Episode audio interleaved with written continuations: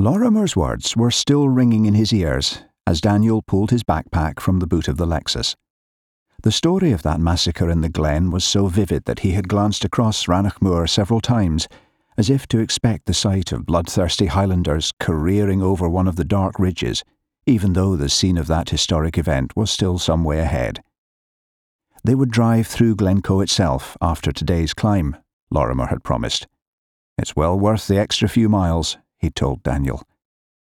Then he'd begun a tale that had made the man beside him stare towards the mountains, imagining the events from over three centuries ago. The massacre of Glencoe had taken place on a cold February day, Lorimer told him, when men in that part of the world were ruthless bandits, marauding the settlements of other clans and carrying off their livestock. It put Daniel in mind of the Matabele tribesmen in his homeland of Zimbabwe, notorious for their warlike ways against their more peace loving Shona neighbours. Yet this story had an edge to it that made Daniel Kohi shiver. The MacDonalds of Glencoe had welcomed the Campbells into their midst, Highland hospitality being one of their foremost traits, only to have these visitors gather during the night and slaughter them.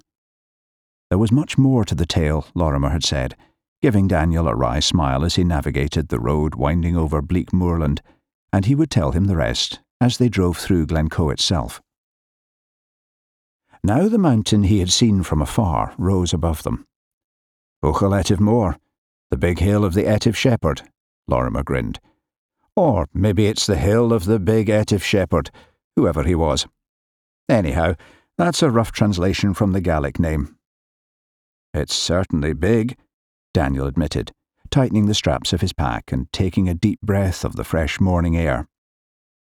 There it was, this mountain as a child might draw it, the topmost peak thrusting into a clear blue sky.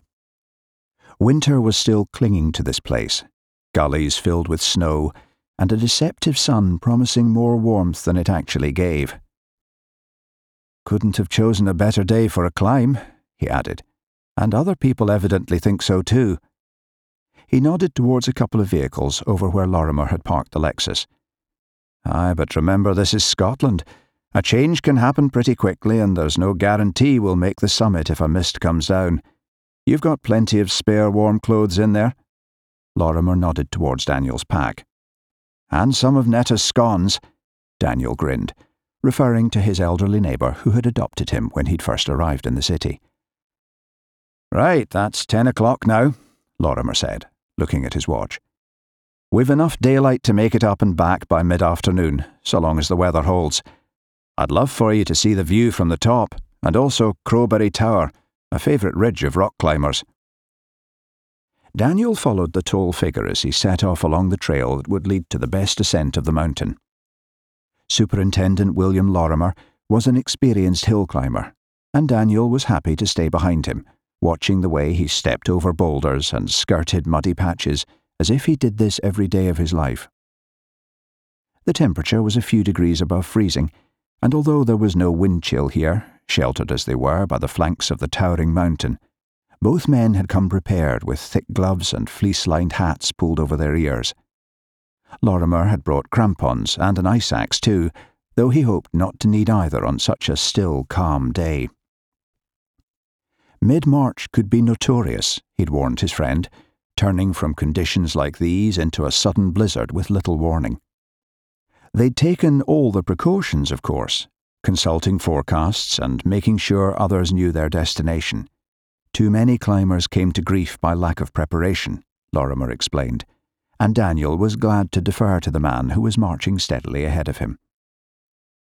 Straw coloured winter grasses and russet bracken covered most of the terrain, but here and there clumps of early primroses peeped shyly from under mossy banks.